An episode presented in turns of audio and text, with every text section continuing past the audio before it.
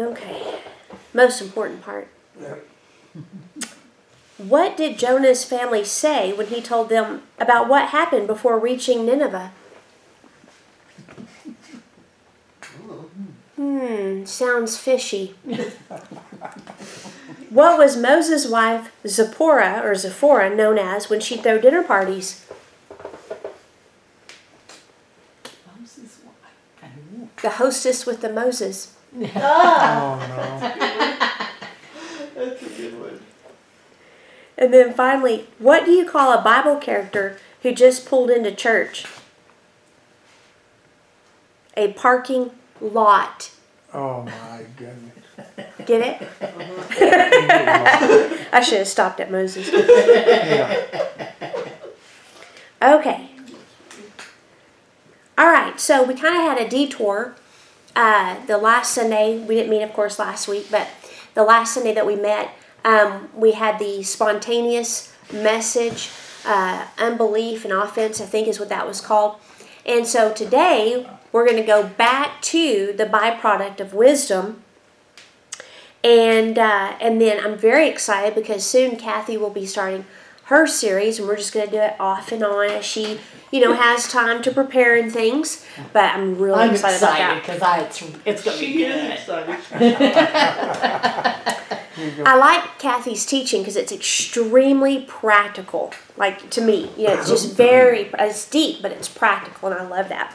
It challenges and causes you to want to go deeper. Uh, but so basically, we started out just to do a, a quick recap because this won't take long today. Is that uh, the byproduct of wisdom?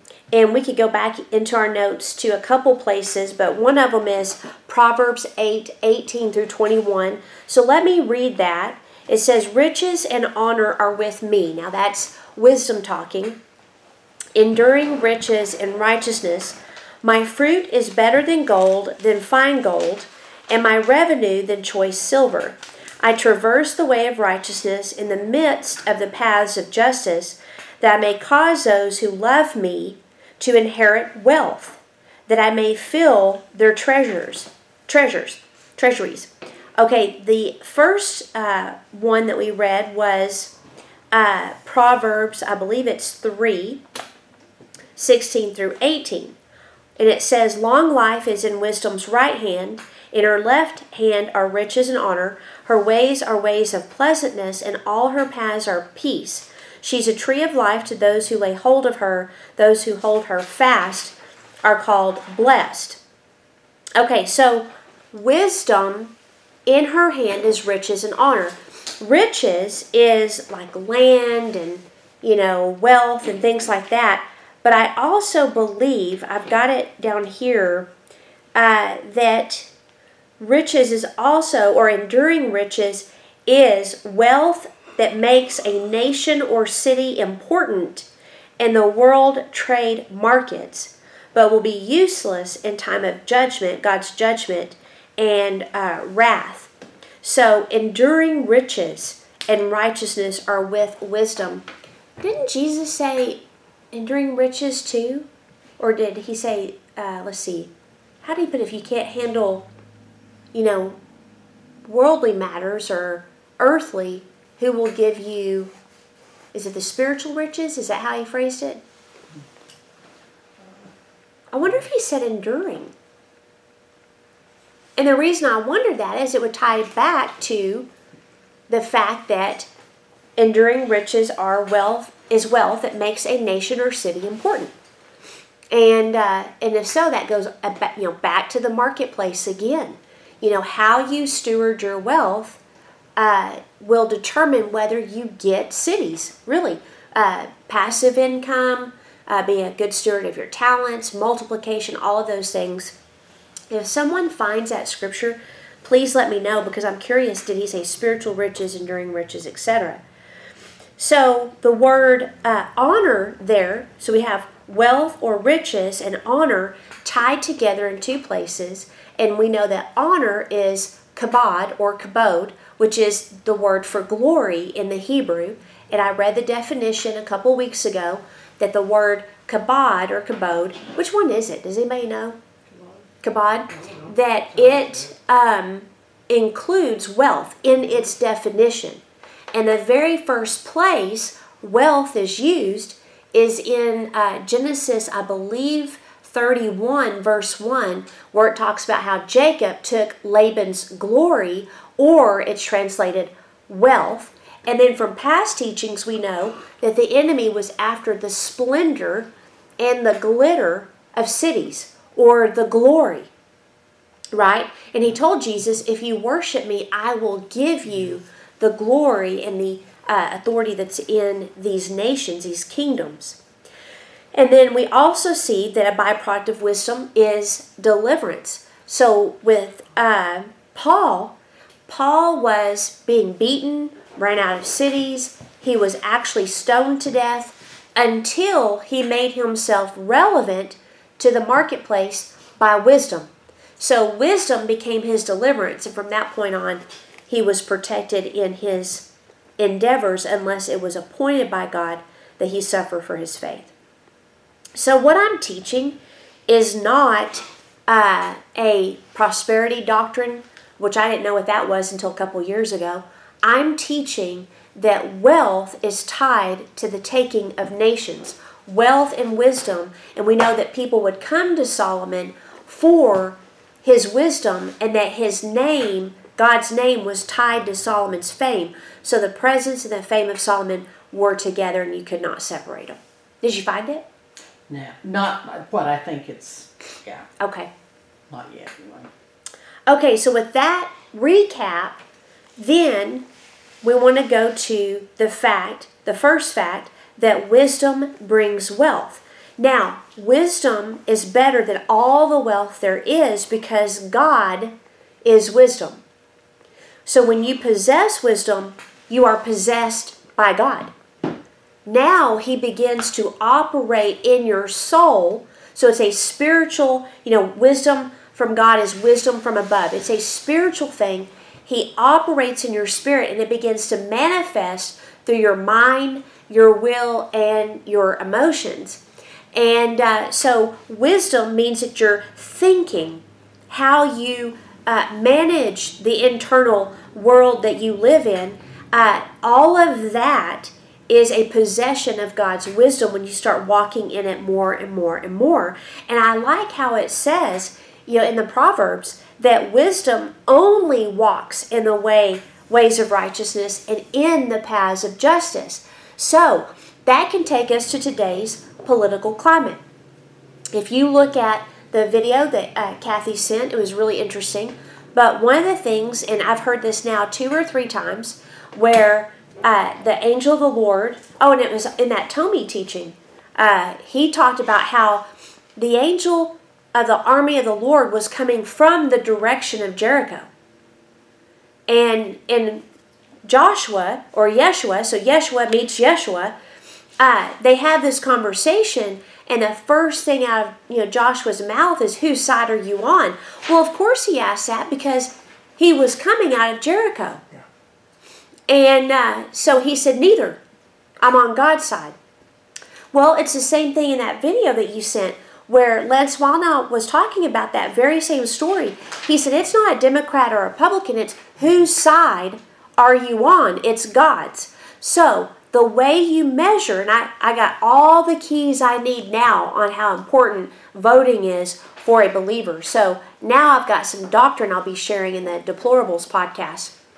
I got it on the way to Truth or Consequences last weekend.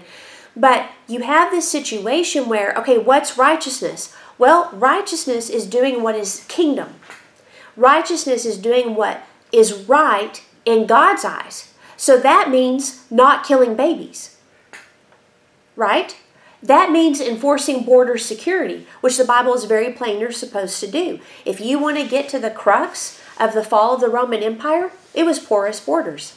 That's what took them down.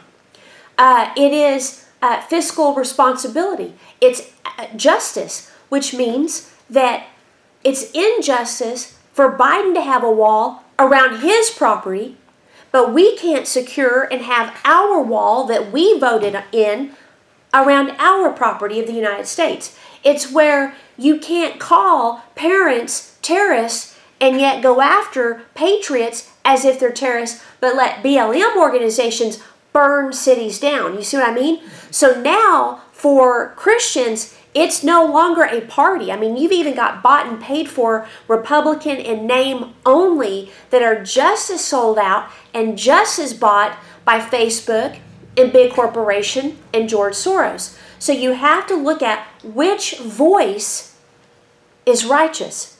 Which voice is saying, we will not kill babies, we will secure our borders, etc., etc. So it's going to be very plain. So when you get to, I'm not Republican, I'm not Democrat, I'm on my side, that's what God's saying, I'm on my side. His side is wisdom. Wisdom always supports righteousness and justice. And like I loved what Tommy said, and I've thought the same thing. This was my main beef with Christians from the time President Trump declared he was going to run, and that is, well, he's not a Christian. Well, he's too rough, he's too gruff, he's too rude, blah, blah. And I'm thinking, okay, first of all, uh, if we go by your standards, when Jesus called religious leaders sons of hell, and then his disciple, their disciples even more sons of hell, and when uh, John the Baptist, you know, called them whitewashed sepulchres, vipers, you have Jesus with a whip running people out of his house, right? So uh, that could be a support for gun uh, rights. But anyway, if you have all of this going on, you would apply the same standard to Jesus and say, well, he couldn't be the Messiah because he's rude. And he talks to religious leaders in a very rude and insensitive way.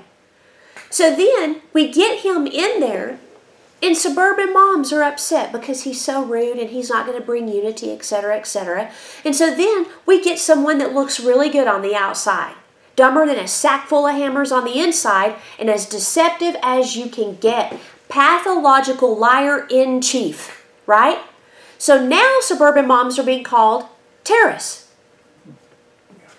Wisdom cannot be judged by what you see with your eyes. Wisdom requires discernment. So, like he said, you got Rahab, a prostitute who uses the very tool of her business to hide the spies. You got Jehu, that they called a madman that was anointed literally to kill Jezebel. And when we had our Jehu in office, what did we do? Right? The other problem that I see is wisdom does not rely on one man. Mm-hmm. Wisdom is the mind of Christ as a whole. So there's going to need to be a unity in the body. I love how Tommy said, we are not a religious organization. We are the government of God on earth. And I think that that is one of the key revelations that's going to have to come to pastors, that's going to have to have to come to churches. We are not a religious organization. We've never been a religious organization. The person who made us into a religious organization was actually Constantine and the Roman army or the Roman government. Well, and then you've got if you think that every per, every leader has to be a Christian, a born again Christian, I'll put it that believer, then you've got to throw away Nebuchadnezzar in the Bible because he did not believe. Some of the greatest, and but it says clearly that God raised him up. Mm-hmm. Well, and unfortunately, it's for the judgment yeah, of Israel, which a sign of a judgment on a nation is a wicked and immature leader.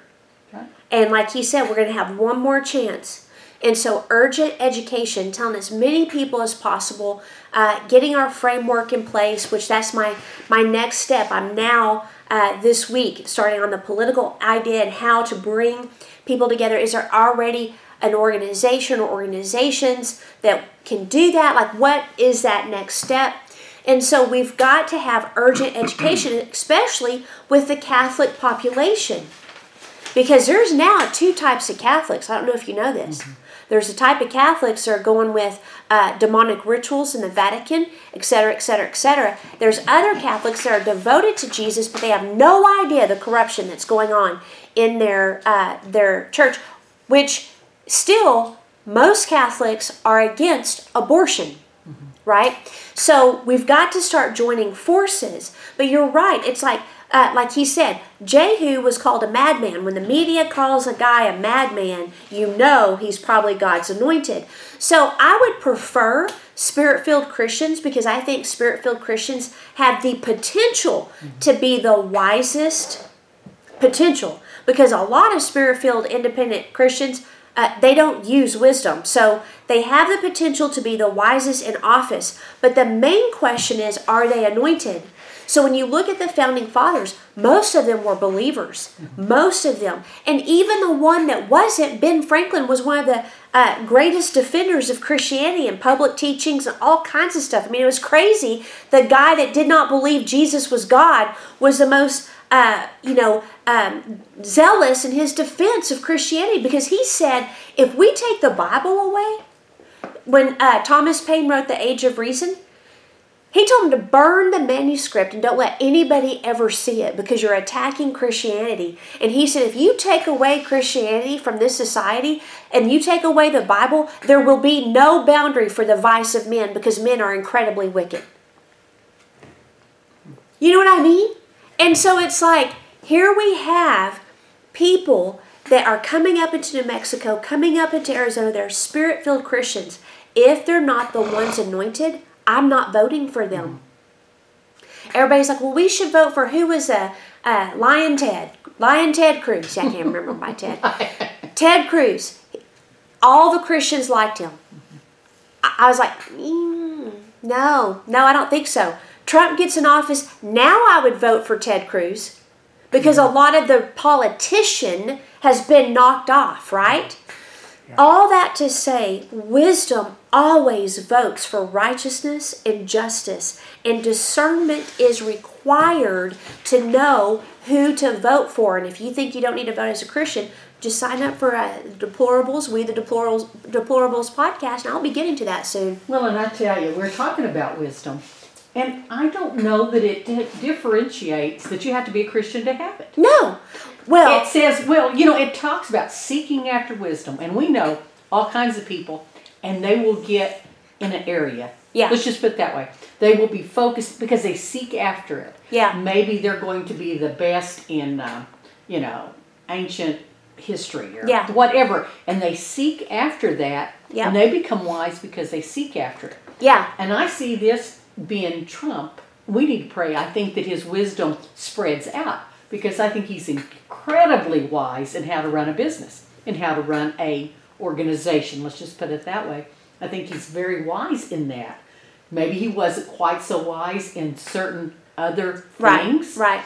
but that doesn't mean that he would not have the potential to be. And we even see, I see that what in, you mean. we even see that with um, Solomon. Uh huh. He was wise in almost everything except wives. Yeah, Yeah. Like you know, Yeah. his wa- choice of wives and women. Yeah. I think maybe he let him and down. multiplying horses, and it's like you know, like Bill Johnson says, you have to live the revelation you mm-hmm. carry, mm-hmm. because if you don't live the revelation you carry, you get deceived. And so, yes, I do think wisdom. Like it was wisdom that inspired Ben Franklin to say that. You know, it was wisdom that inspired our founding fathers. In fact, he Ben Franklin was the one that said we need chaplains. When we were forming this nation, and all the founding fathers were having their Congress and they were trying to figure out, okay, what type of government do we want a complete democracy, a republic? And they were studying all the ancient governments. Finally, Ben Franklin stood up and said, hey guys, he said, first of all, I'm not sure why we're even doing anything without praying for the benefit of pro- providence.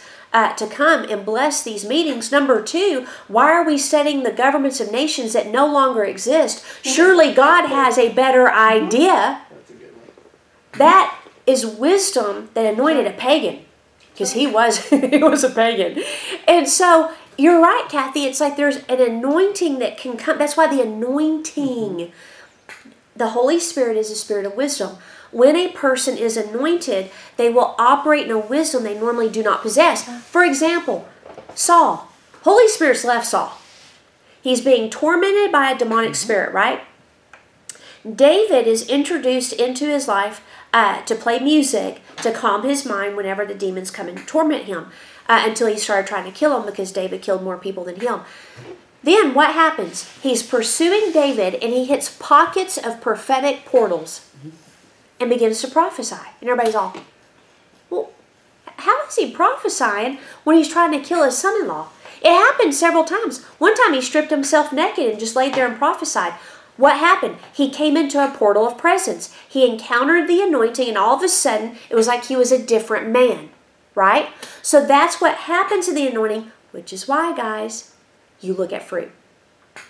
Well, that and I, you know, I think even before we, we can be sa- saved or are saved, that sometimes if God especially has a destiny for that person, He doesn't just wait till the, okay, you have no wisdom pre, and then you have all the wisdom afterwards. He begins to filter and and sift and implant and everything ready. It's just like planting a seed Yeah, you know, and waiting for those right conditions, the rain, the sun, etc., to pop up. And uh, I see that with sometimes with the wisdom. They may not get the full benefit of wisdom until they are believers. yeah, But I think that, well, I just look at, at President Trump. I look at even some of our uh, greatest uh, pastors and stuff. They had some kind of revelation before they were ever saved. And or, or they went into certain or they had urges and wants and they they knew something wasn't right. They were striving, Right. et cetera, et cetera. And and then when this when they were saved, then boom, you All know, then we could see that. Maybe what people call common sense is Wisdom. wisdom. Yeah, so wisdom, it's when you're anointed, you have the wisdom of God, you have the favor of God. And like I was saying, that's why you have to look at fruit. Because a lot of times the anointing will continue on a person that's already straying in their heart from the Lord. And so it's really important to have discernment. Again, discernment is like I have been saying this for years. The most lacking of all the gifts in the body of Christ is discernment. We will take a beating from religious spirits teaching us from the pulpit, antichrist spirits teaching from the pulpit. We'll vote in people that shouldn't be voted in because we don't like their personality or their uh, skin color or because we like their skin color. It's like everything that was being said about our former president is now a reality in this president. So people are getting what they voted for. Uh, and like one lady said, you got to vote by mail president. That's exactly what you got. You know? And so it is it's very important to look at the fruit because the anointing can linger. Just like adam and eve lived like 900 and whatever years after the fall because the life the presence the anointing of god it lingers like a perfume a really nice perfume. So it can sometimes be deceptive if you're not looking at fruit. And then you have her revenue. I like that. Her pay her revenue the wages that wisdom gives those who pursue her is choice silver, fine gold, and then she causes those who love her to inherit wealth. Now, get this this is really cool. The uh, phrase inherit wealth is yes in the Hebrew. It's the word yes. I think it's yes, if you pronounce it correct. It means to be and to exist. And we first came across this word in the warfare of wealth. Uh, but let me quote uh, what we learned from that teaching. It expresses possibility or ability, like God is able. But here's what's very interesting. In the Passion Translation, it says that the Aramaic is, I will leave great hope as an inheritance to my friends. In Colossians 1.27, it says, To them God willed to make known what are the riches of the glory of this mystery among the Gentiles, which is Christ in you, the hope or the expectation of glory. Glory is a true apprehension of God in his unchanging essence, which is Holy Spirit in us. And in the New Testament, it also means wealth. Doxa, which is the word for glory, okay, in the Greek, quote, embraces all which is excellent in the divine nature. Wealth is contained in the glory of God, and the glory of God is contained in our body. So in 2 Corinthians 4 7, but we have this treasure in earthen vessels, that the excellence of the power may be of God, not of us.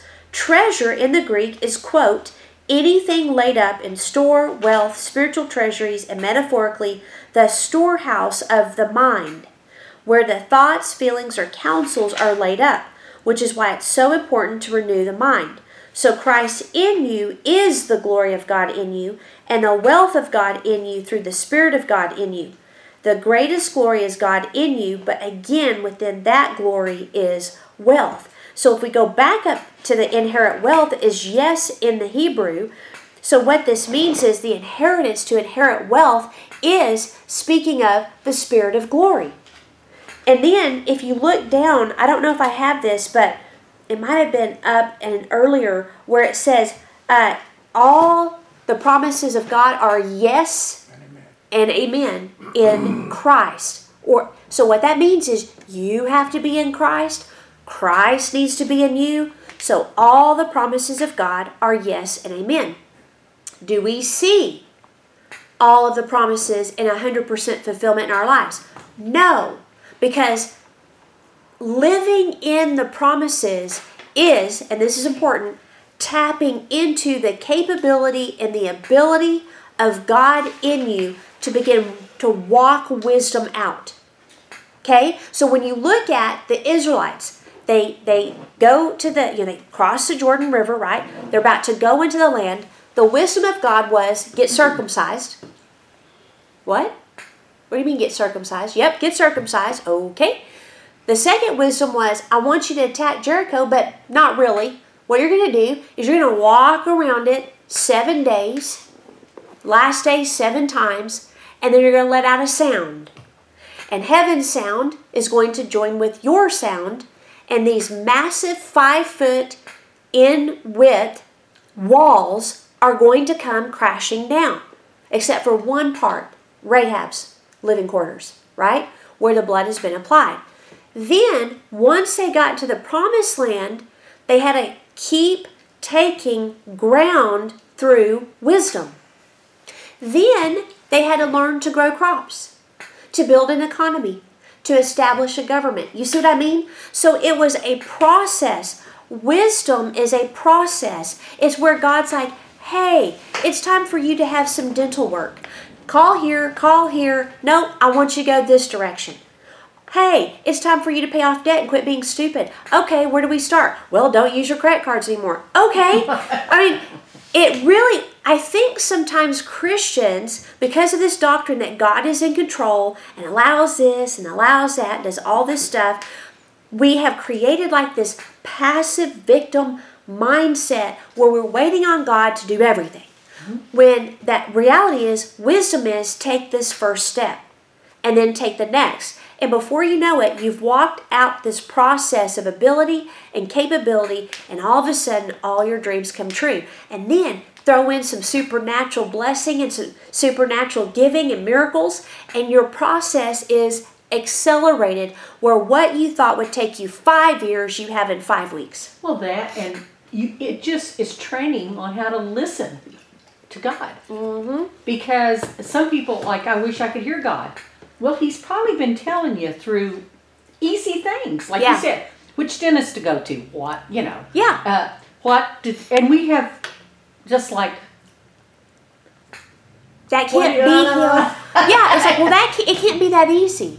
It can't be that simple. That must be me. You know, and, and, and again, if you want to start with wisdom, just start reading the book of Proverbs. Because in the book of Proverbs is all the wisdom you need to live the life that wisdom will allow you to have. Mm-hmm. So there's always going to be a cooperation. We're co heirs. We must cooperate with God to attain His purposes on the earth. so I think a lot of times people are, that wisdom, they're given it, they have just not listening. Mm-hmm. And so then when it comes up to the big thing, He won't tell you they're that. like, okay, uh, I don't ever hear God. Yeah, you just turn that blind ear Yeah. to what He's saying. Because And- the first thing he said. Yeah, Well, and a lot of times the big thing that you're now having to face showed up because you didn't That's listen right. to The wisdom. things, Yeah. yeah. because it's the little foxes that spoil the vineyard. All of a sudden, when you have the disaster Mm-hmm. of a spoiled vineyard that's impacting your life, it's not because of God, and it's not even the devil. yeah. It's not listening. uh, that is, you know, I know it's the decade to speak or whatever, but in order to speak properly, you need to first listen. And be careful that you're speaking what God is saying. You know, so it's like the other night I was having my prayer time and I, and I you know was just talking to the Lord and I said, "What do you have to say? Like what's on your mind, you know?" And you just sit there and you listen and a few little it's usually ideas. Mm-hmm. ideas will come up. You recognize holy spirit's uh, mood and his uh, unique feel and it's like oh yes and then we talk about you know something else and then you know i'll be like anything else? And then like i do with y'all does he, did anybody get anything? Is there anything else y'all want to share? I'm like is there anything else father? And i'm sitting there. It's like you know i think i'll just worship more. You know it's that simple. Mm-hmm. so then what happens is that is translated out of your prayer time into life, right? And it's just like we're talking about who to vote for, politics, okay? People now see, oh, maybe I didn't vote right. I mean, there are people that say, oh, I should have stayed and voted for him. Yep. Because they weren't listening. Right. They weren't listening. So, you know, now, hopefully, they recognize, okay, I missed it. Mm-hmm. You know, I need to learn to zero in. I need to tweak it. Right. And they ought to be asking themselves, why did I not miss? Why? How did I miss it? Exactly. Yeah. And and yeah. and I've seen people where they'll excuse the abortion. Exactly. And don't excuse abortion. You vote independent. You vote Democrat. You are voting for abortion. Mm-hmm. Uh, so that's that's crap.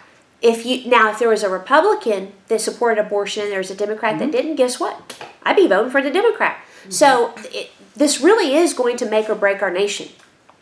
And we're now seeing states that are starting to draw a line in the sand and they're separating out of the federal idea of abortion and they're setting up their own uh, bastions of uh, you know life.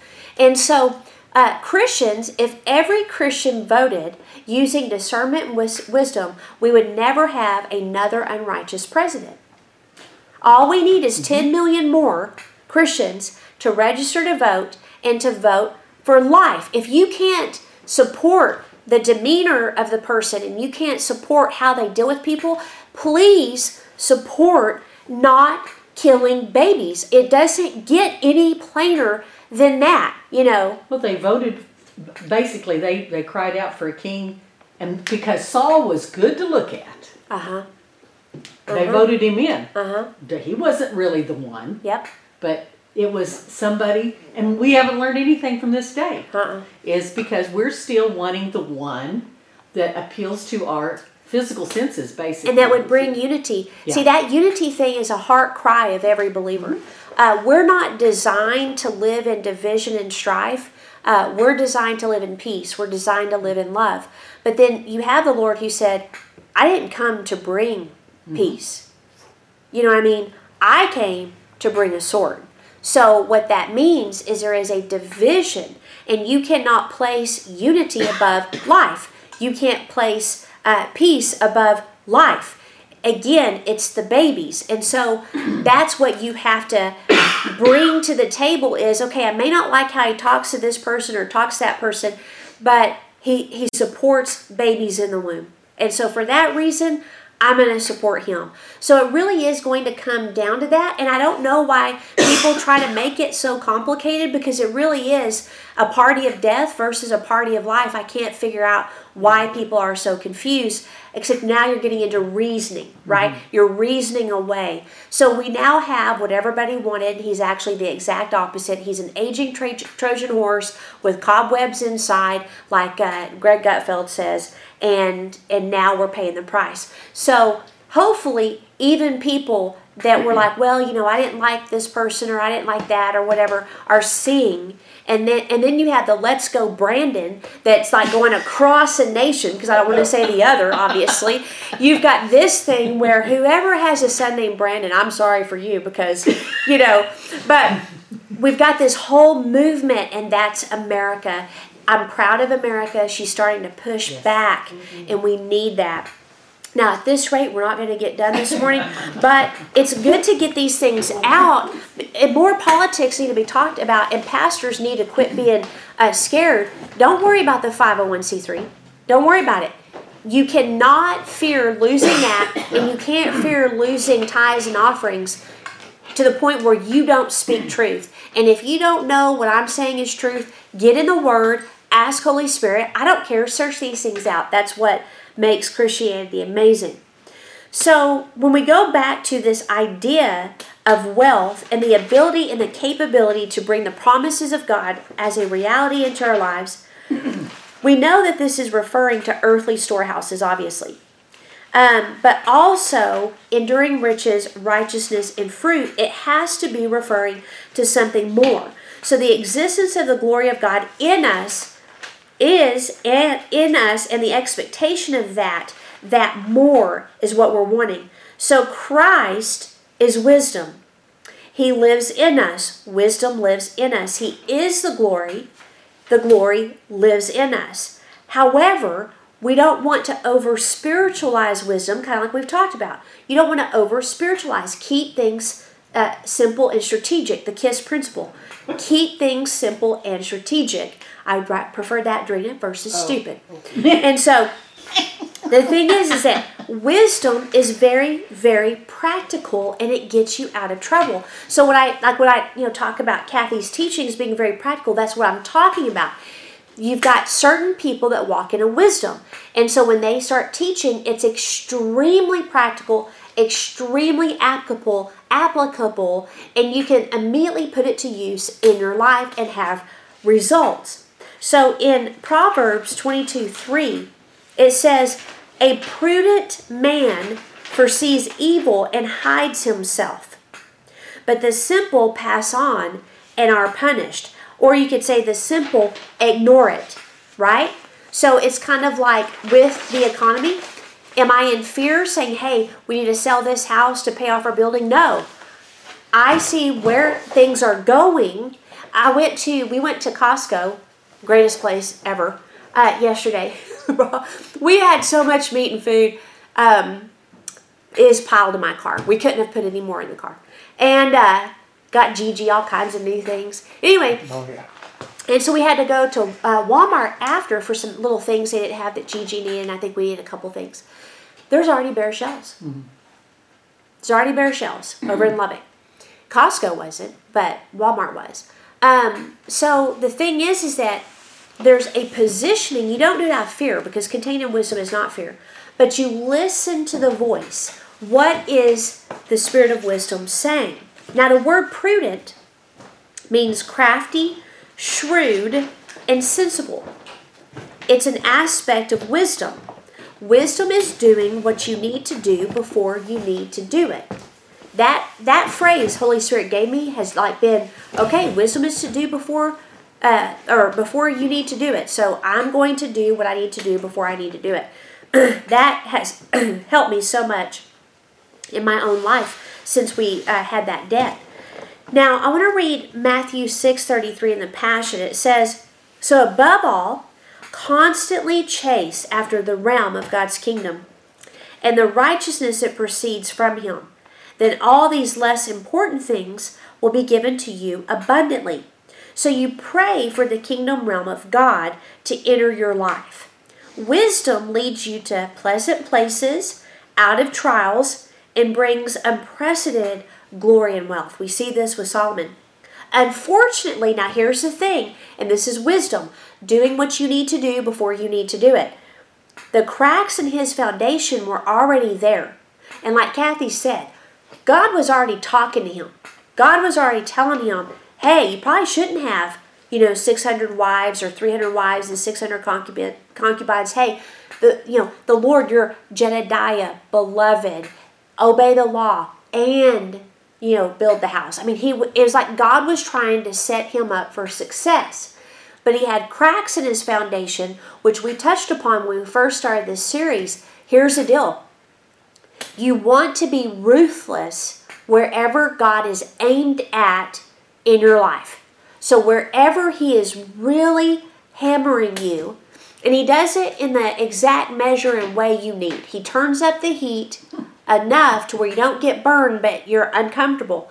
If you've got people that are coming to you telling you the same thing, if you're suffering in certain areas, if He's directly telling you whatever it is, you got to say, okay, like in less than 24 hours, rejoice always. Huh. So are you saying I need to rejoice always, which would imply that I'm not rejoicing always? So something must be coming that I need to rejoice always. And sure enough, there were a couple of things that occurred.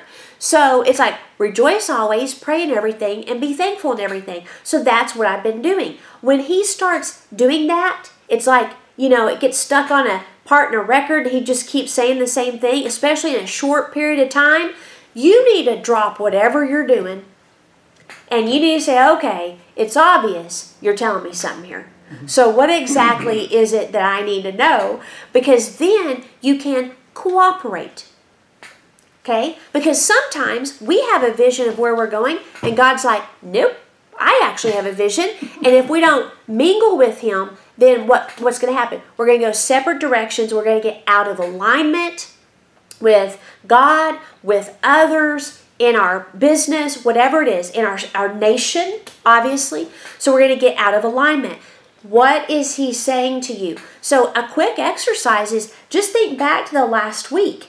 What were repeated phrases, words, and ideas you heard? Especially if they're weird. Right. I mean, unusual. Yeah. You never hear them, and all of a sudden, and then somebody else. Oh, oh. Yeah. oh, yeah. Like the light keeps coming on. Ding, Yeah. ding, ding. The rejoice was one that I kept hearing Absalom everywhere. We've traded Jehu for Absalom. We traded Jehu for Absalom. I kept hearing that everywhere. Um, lions kept, you know. So anyway, it, it, it really it's that simple. So he has these cracks. Here's why it's important. When you start walking in the glory, right? So the glory is the divine essence of God, uh, the fullness of it. It's the wealth. It's the weighty presence. It's um, the anointing. So you, now you're walking in all the goodness of God, which I've still not attained the goodness that causes people to fear Him. I'm still waiting for that. But anyway, so you walk in this glory, right? What happens? The cracks in the foundation widen. And eventually, right, they crumble. So that's why you can have someone that can minister at a church for 40 plus years, never dealt with the cracks in his foundation, and fell. That's why you can have another one that started out fine in Colorado Springs, did deal with the foundation, uh, cracks in his foundation, and fell. Same thing with Hillsong United. Same thing with Hillsong New York. You got to deal with stuff like pride, greed, uh, anger, gossip, uh, insecurities, rejection. All of those things are cracks. I heard the best. Uh, it goes right along with that, but it was talking about the cracks Mm-hmm. that you have to deal with the cracks because when the glory of the God of God comes down, there's a weightiness to it, Yep. and if you do not deal with that and prepare yourself for that weight, then your cracks you will crumble Right. basically under Right. the, under the weight. The weight. And here's the thing the Lord is going to use those that are willing. That's right. And sometimes, though, they're not necessarily ready. He'll do everything in his power to get you ready. Everything. But there comes a point he's going to move and he's going to do what he needs to do. And so that's why it's so important, like you say, to deal with those foundations Well, and I think, you know, we talk about the goodness of God, and there's people like, if God was so good, how come I'm living like this? Well, if God is so good, how come I'm going through this relationship thing? But like you said, if there's a weight to the glory of God, Yeah. and He allows you to have certain things, then uh, that's really a detriment to you Well, until you get yourself ready. if the biggest crack is our perception of God, how we see God can be the biggest crack. If you see him as allowing bad things to happen to you and he's in control of those things and he's against you and you can't trust him to do good and blah blah guess what? That's a pretty darn big crack. And it's contrary to the word. Um, and then i think in is it in corinthians? Uh, you know you can just tell we're in a prophetic season. I mean i don't even know why i said this shouldn't take long. Famous last words. Just next time be like you know just laugh Yeah, right. uh, but I think, but this is good. It's good to have discussion. It's good uh, to do these things. But okay, here it is in First Corinthians chapter three, And he's talking about the jealousy and the strife. You know, where one saying, Well, I follow Paul, another saying, I follow Apollos. Because Apollos had a very big work that he did in Corinth, and then the Apostle Paul did as well. So then he says, What then is Apollos? Uh, verse 5 What is Paul? Servants through whom you believed, as the Lord assigned to each. I planted, Apollos watered, but God gave the growth. So neither he who plants nor he who waters is anything. So that right there, anybody who thinks titles of apostle and prophet and all that stuff are important, that right there, that is a function.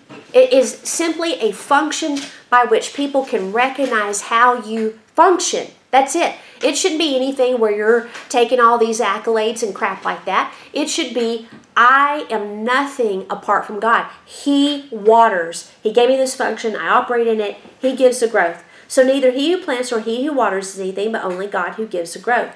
He who plants and he who waters are one, and each one will receive his wages, wages according to his labor. For we are God's fellow workers, you are God's field, God's building. According to the grace of God given to me, like a skilled master builder, I laid a foundation. Okay, so that's the apostolic doctrine. Do y'all remember what Paul's doctrine was? Y'all should know it after Romans. The indwelling. That was his doctrine. He said, You will be established by my doctrine. His doctrine is the indwelling of God. Right. So then it says, and someone else is building upon it. Let each one take care how he builds upon it, for no one can lay a foundation other than that which is laid, which is Jesus Christ. So the only foundation we should have in our life is Jesus Christ. Jesus Christ is in us. How does he see us? How does he operate? What's his nature? Is he maybe a little irritated today? Is he happy today? What you know like what everything and how we see ourselves should be filtered through Jesus Christ, right? Mm-hmm. So that is the foundation. So anything that is not centered in Jesus is a crack. And it probably needs to be dug up and uh, laid back down again. How do you do that? The epistles. The best way to build your foundation correctly is the epistles. Seriously, in the New Testament especially Paul's. So, in to finish up, hopefully today, in First Kings chapter 10, we're going to get back over to our text. In uh, verse 26, it says Solomon gathered together chariots and horsemen.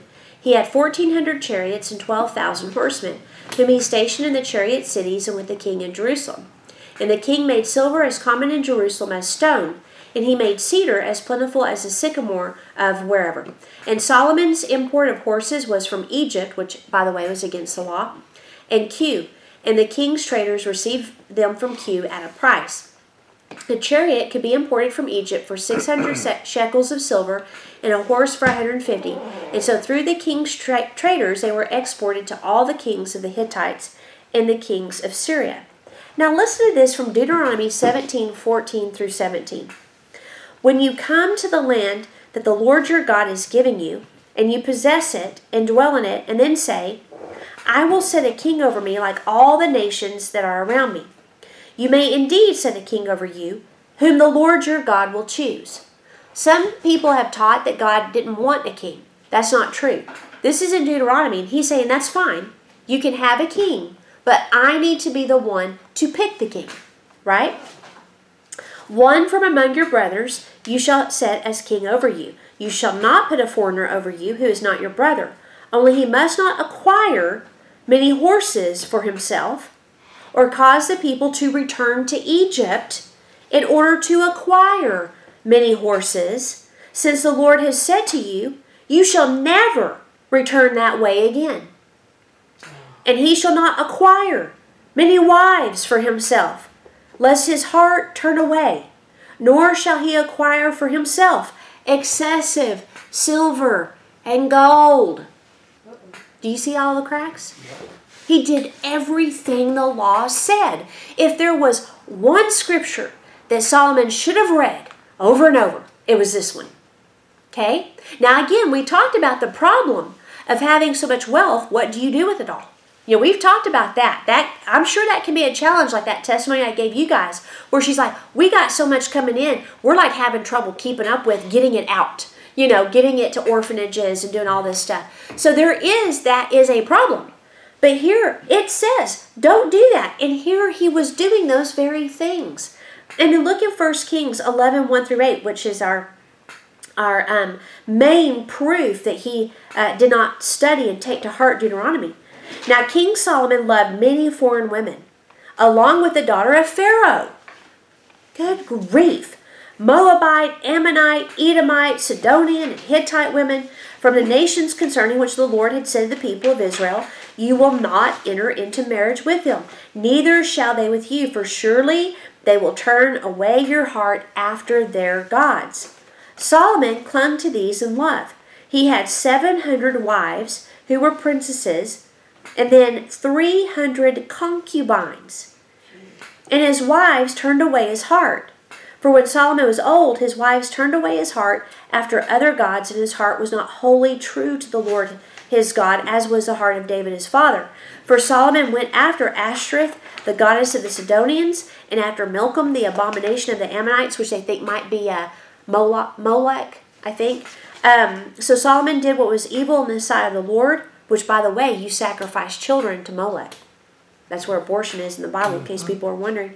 So Solomon did what was evil in the sight of the Lord and did not wholly follow the Lord as his father had done. Then Solomon built a high place for Chemosh, the abomination of Moab, and for Molech, the abomination of the Ammonites, on the mountain east of Jerusalem. And so he did for all his foreign wives who made offerings and sacrifice to their gods. That is the saddest statement ever. Love for God is loyal. That's one of its definitions in the Hebrew and in the Greek. He's looking for loyal hearts. A loyal heart does what he says. That's all there is to it. And so it just, I mean, he was building pagan altars. It's like the saddest thing ever. Well, he was wise, but he wasn't wise in the ways of God's heart. Which is crazy because he had all the wisdom right. from God's heart right. written in Proverbs. And so that's why Bill Johnson says if you don't live in the revelation you receive, you are deceived. That's why we shouldn't be impressed with gifting because gifting requires no particular skill from us. Okay? And so we have to learn to walk with the anointing, but that's about it. So, way before King Solomon, God ordained them having a king. But these prohibitions were in place to protect them from wickedness and idolatry. Okay? And it all poop flows downhill. So, it was for the king so that his poop wouldn't flow down to the rest of the nation. And so that's why leaders is so important. When you have a leader that's in uh, secret sin, you can just start looking at what the people that are attracted to that church. Just start looking around. Not all of them. Not all of them. But you'll start seeing a pattern. It's very interesting. That happened at New Life, that happened at the church here uh, in Clovis. There's just different types that are drawn into, like uh, even fear. Um, you can have people that will go to church and they're very fearful. There's like a cowardice in them. You can have a person that's angry, and all of a sudden you got all these angry people coming. You know, so it just Yeah. that that's why I'll be like, God, be ruthless with my heart. If there's anything that's poopy, I need you to get it out. Like, show me. I'll cooperate with you because it will uh, begin to affect other people. So, Solomon broke every one of these. His marriage to Pharaoh's daughter for a treaty was a lack of trust in God. His purchasing of hearts and chariots or horses and chariots from Egypt was a sign of his rebellion against God. The wisest man on the earth during that time did not live in and according to the revelation of the wisdom he possessed. He knew what wisdom would say to these things because he wrote about them, and yet he chose to do them anyway. And on top of that, he worshiped other gods. This opened the door to generations of idolatry, which eventually led to the destruction of both Israel and Judah. That's curses. Yeah. So then you have 1 Kings 11 9 through 13. The Lord was angry with Solomon because his heart had turned away from him, the God of Israel, who had appeared to him twice. So now there's a higher responsibility, right? Because he has seen him twice and had commanded him concerning this thing, that he should not go after other gods. But he didn't keep what the Lord commanded. Therefore the Lord said to Solomon, Since this has been your practice, and you have not, not kept my covenant and my statutes I commanded you, I'm going to tear this kingdom from you, and I'm going to give it to your servant. Yet for the sake of David your father, so the only thing that kept Solomon from being completely destroyed was David. I will not tear it away uh, out of the hand of uh, uh, uh, from your hand, but I will do it from the hand of your son. I will not tear away all of the kingdom. I'm going to give one tribe to your son for the sake of David, David my servant, and for the sake of Jerusalem that I've chosen. So before Solomon turned away from the Lord, we have these words in uh, 1 Kings 5 4, but 5 4, which says, But now the Lord my God has given me rest on every side. There's neither adversary nor misfortune, right? So there is peace. Even Satan couldn't touch the kingdom. Why? Wisdom. Okay? Now, 1 Kings 11 14. The Lord raised up an adversary against Solomon, Hadad the Edomite. He was one of the royal house of Edom. Edom. Now remember, we learned about him last time. Edom are Esau people, long-standing enemies of Israel, and Doeg the Edomite was from Esau, and he's the one that caused all the people from Nob to be killed. For when David was in Edom and Joab, the commander of the army, went up to bury the slain, he struck down every male in Edom.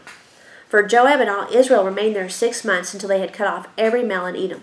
But Hadad fled uh, to uh, Egypt, and he remained there, uh, or together with certain Edomites of his father's servants, uh, and he was like a little kid, I guess.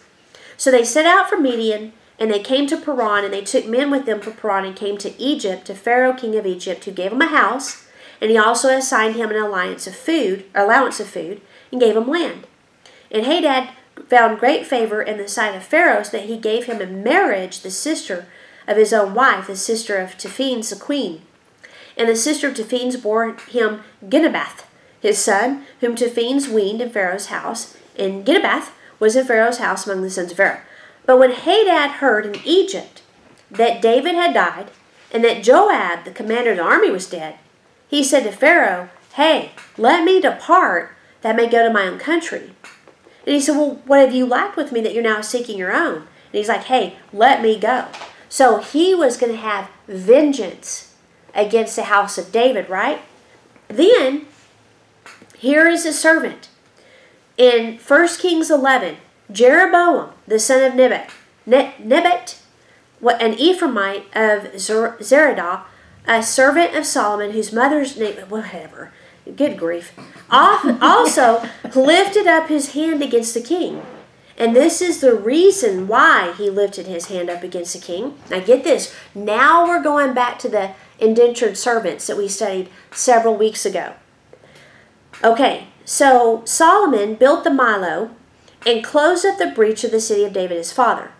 The man Jeroboam was very capable, and when Solomon saw the young man was industrious, he gave him ch- charge over all the forced labor of the house of Joseph. So these are indentured servants, they're slaves. They're getting a little bit of pay, but not much. Okay? So here we have them. They're of the house of Joseph. And at that time, when Jeroboam went out of Jerusalem, the prophet, how would you say his name? Ahijah, the Shilonite, found him on the road. Now the prophet had dressed himself in a new garment, and the two of them were alone in the open country. The prophet laid hold of the new garment that was on him, and he tore it into twelve pieces. And he said to Jeroboam, Take for yourself ten pieces. For thus says the Lord, the God of Israel Behold, I'm about to tear the kingdom from the hand of Solomon, and will give you ten tribes. Now he's going to have one tribe for the sake of my servant David and for the sake of Jerusalem, the city that I've chosen out of all the tribes of Israel, because they've forsaken me and they've worshipped Ashtoreth, the goddess of the Sidonians, Chemosh, the god of Moab, Milcom, the god of the Ammonites. They've not walked in my ways, doing right in my sight, and keeping my statutes and my rules as David had done.